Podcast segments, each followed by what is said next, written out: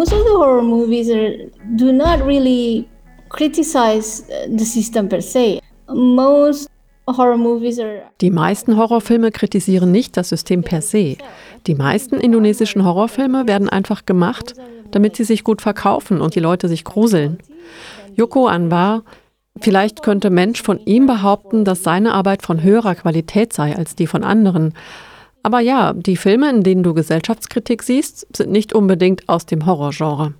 Gesellschaftskritik gibt es hier in Filmen, in der bildenden Kunst, auch im Theater. In der Musik, naja, unabhängige MusikerInnen sprechen in ihren Texten schon zum Beispiel über Umweltschutz oder soziale Ungleichheit. Aber um ehrlich zu sein, sind das nicht so viele. Die meisten sind ja schon da, um zu unterhalten. Also bildende Kunst, Performances und Theater präsentieren uns mehr Gesellschaftskritik als Filme und Musik. Denn Filme und Musik sind ja eine große Industrie und eher darauf ausgerichtet, Profit zu generieren, wenn du verstehst, was ich meine. Das ist also mehr zur Unterhaltung da als für Gesellschaftskritik. So they're more like popular, more entertaining than serving a social criticism.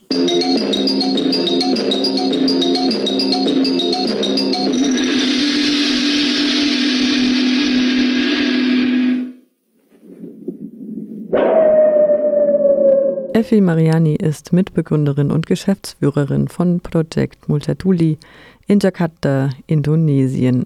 Multatuli ist eine journalistische Initiative, die den Ungehörten und Marginalisierten eine Stimme geben möchte und über das Ungesagte berichtet. Das Projekt hat es sich zur Aufgabe gemacht, diejenigen an der Macht zur Rechenschaft zu ziehen, sagt Efi. Es gäbe da diese Informationsungleichheit in Indonesien, die es anzusprechen gilt, führt sie weiter aus. Denn die dominante Praxis zentriere sich auf Jakarta und die Perspektive sei überwiegend männlich. Die Mainstream-Medien bedienten lieber die Eliten anstatt die Unterprivilegierten. Deshalb hat Effi während der Pandemie 2021 mit anderen JournalistInnen Project Multatuli gegründet, um diese Praxis zu durchbrechen. There's this information inequality in Indonesia, which is like the, the dominant practice, uh, centered in Jakarta, and the perspective is male centric. Over time, they uh, tend to serve the elite more rather than the uh, underprivileged or underreported. We founded Project Multatuli last year uh, during the pandemic in 2021 to disrupt such practice.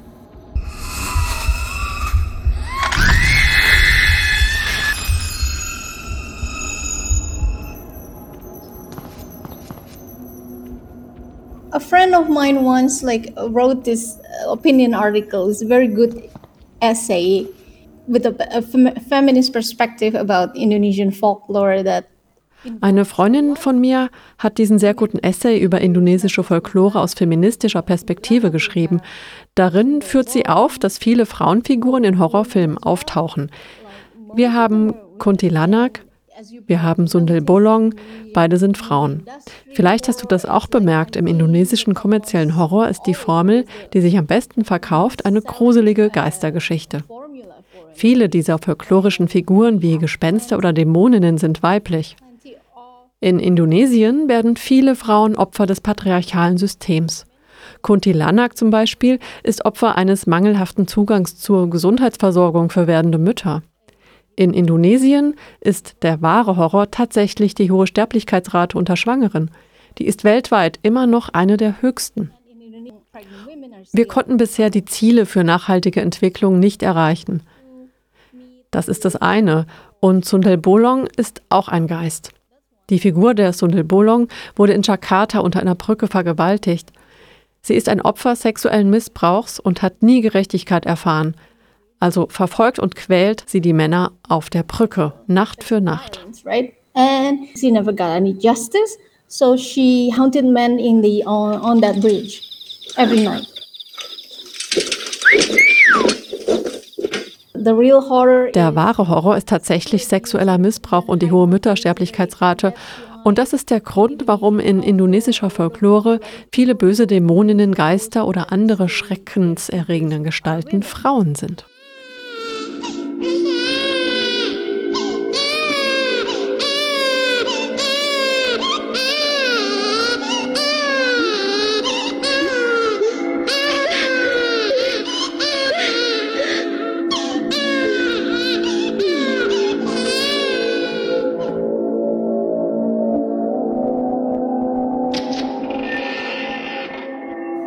Think yes, you can you can look at it like that. Although you can also look at that as like Ich denke, du kannst es so betrachten, aber du kannst es vielleicht auch als eine Art Misogynie sehen. Diese Perspektive können wir diskutieren. Und der wahre Horror ist die hohe Rate an sexuellem Missbrauch und dass die Opfer durch das Justizsystem, und hier schließe ich die Polizei mit ein, keine oder nur selten Gerechtigkeit erfahren. still high. That's like the real horror.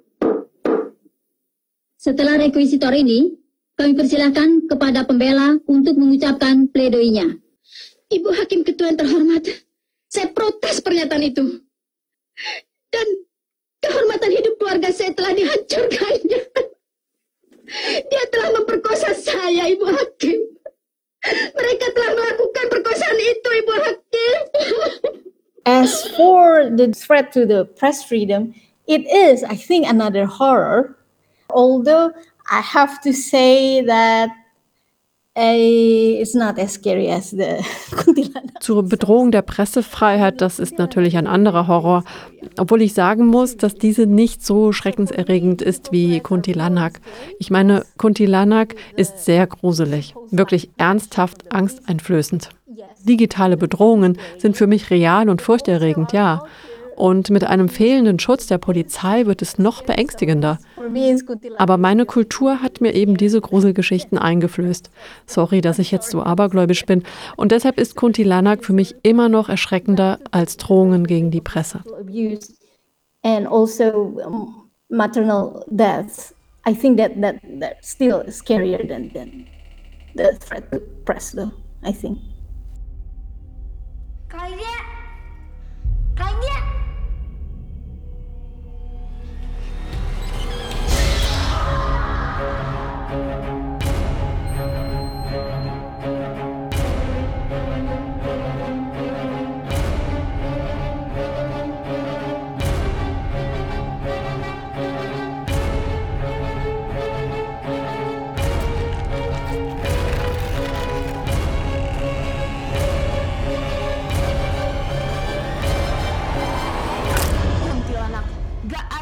Wikipedia schreibt dazu, Zitat, Kuntilanak ist eine mythologische Kreatur in Indonesien, Malaysia und Singapur. Sie nimmt üblicherweise die Gestalt einer schwangeren Frau an, die ihr totes Kind nicht auf die Welt bringen kann.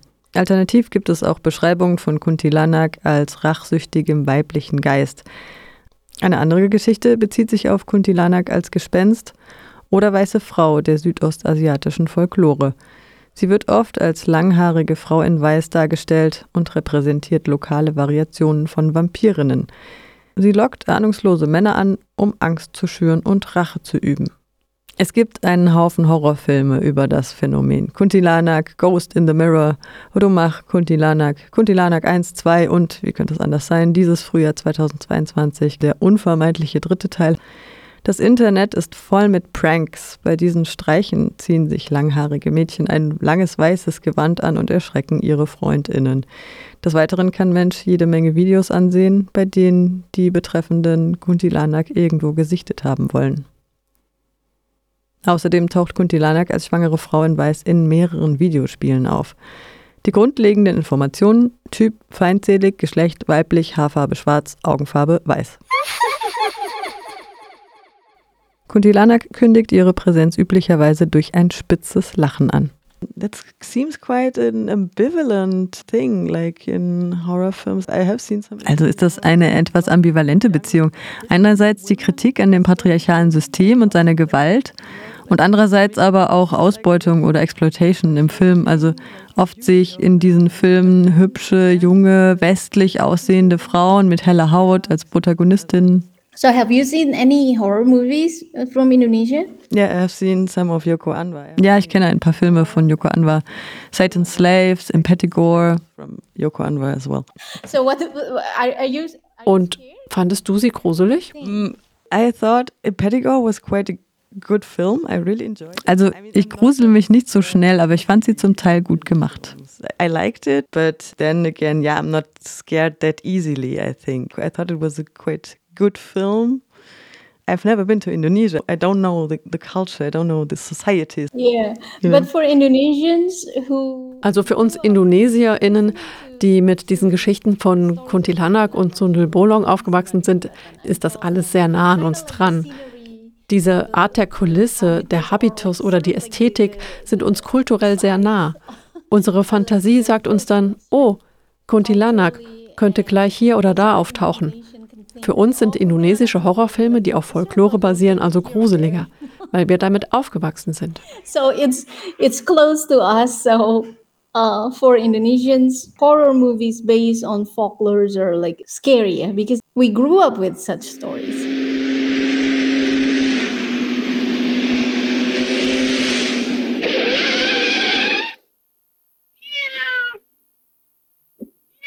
Namaku Alisa. Usia 21 tahun. Pernah hidup dalam dunia hitam Die ehemalige Sexarbeiterin Alisa ist glücklich verheiratet und möchte das Familienleben mit ihrem Mann, einem ihrer ehemaligen Kunden, beginnen. Dann wird sie Opfer einer Gruppenvergewaltigung und wird schwanger. Vor Gericht wird ihre Vergangenheit als Sexarbeiterin gegen sie verwendet. Der Prozess gegen die Vergewaltiger wird vertagt. Gerechtigkeit erfährt sie nicht. Ein Schwangerschaftsabbruch wird ihr vom Arzt verweigert. Sie ist von Schuldgefühlen gegenüber ihrem Mann geplagt und stirbt schließlich bei der eigenhändig durchgeführten Abtreibung. Der Trash-Horrorfilm Sundel Bolong, ungefähr übersetzt heißt das eine Sexarbeiterin mit einem Loch im Rücken, von Siswodo Gautama Putra aus dem Jahr 1981, gilt als Klassiker und endet natürlich nicht mit dem Tod der Protagonistin. Denn sie kehrt nach der Beerdigung als Geist zurück, als Frau in Weiß, um sich an ihren Vergewaltigern zu rächen und sie einen nach dem anderen zu töten. Die Legende kommt aus der javanesischen Kultur und besteht in verschiedenen Variationen. Von Effi haben wir die Version mit der Brücke gehört. Eine andere Variante besagt, dass Sundel Bolong zur Prostitution gezwungen, vergewaltigt und dann mit einem Schlachtermesser erstochen wurde. Daher auch das Loch im Rücken, das von ihrem langen Haar verdeckt wird. Seitdem übt sie Rache an Männern. Andere glauben, dass sie in ihrem Grab bei der Geburt ihres Kindes starb, mit dem seltsamen Phänomen, dass das Baby aus ihrem Rücken herauskam und starb. Deshalb wandelt ihr trauernder Geist über die Erde und sucht nach dem verlorenen Kind. Mana sundel bolong? Gue tungguin dari tadi nggak nongol-nongol. Dia takut sama gua. Pokoknya kalau dia ada, nih.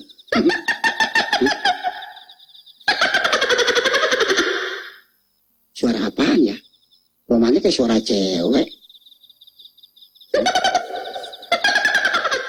We are also like the third largest democracy in the world right Wir sind die drittgrößte Demokratie der Welt, nach Indien und den USA, nehme ich an, richtig? but it doesn't Aber mean das heißt nicht, dass die journalistische Arbeit in Indonesien ohne Gefährdung vonstatten geht.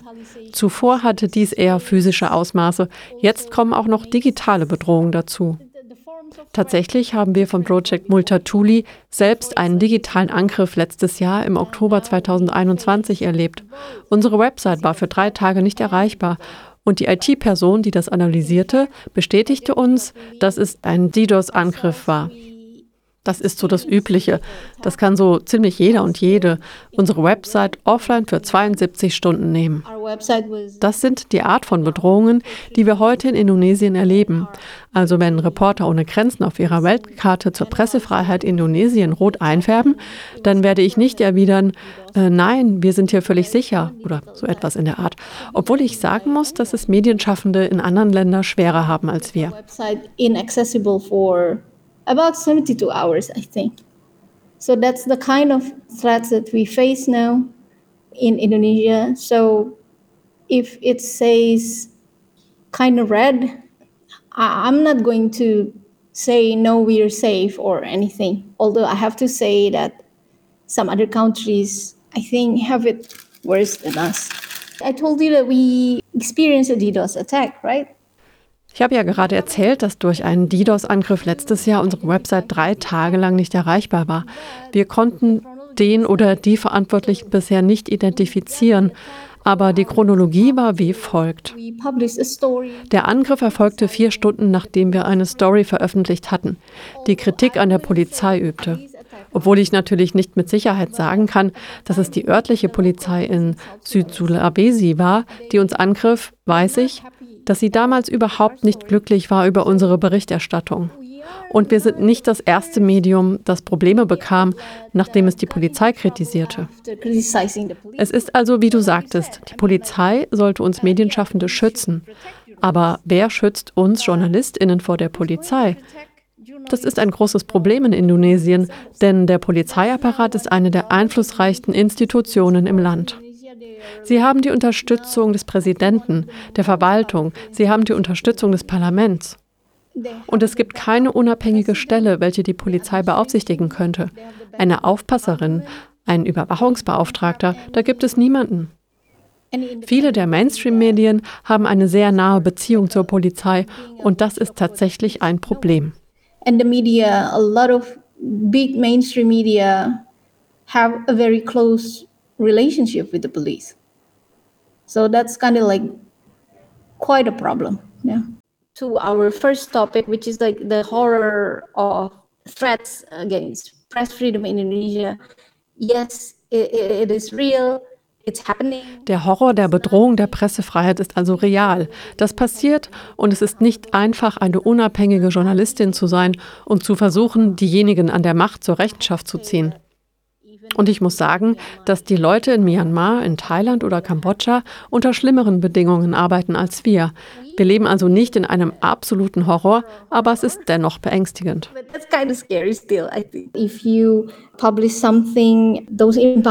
Wenn du etwas veröffentlichst, das diejenigen an der Macht nicht mögen, haben sie eine ganze Reihe von digitalen Angriffen zur Auswahl, die dann auch von freiberuflichen Journalistinnen oder von Bots durchgeführt werden. Wir wissen also nicht, wer das ist. Die sind tatsächlich so etwas ähnliches wie Gespenster. Who are behind the attacks? Sort of like ghosts, actually.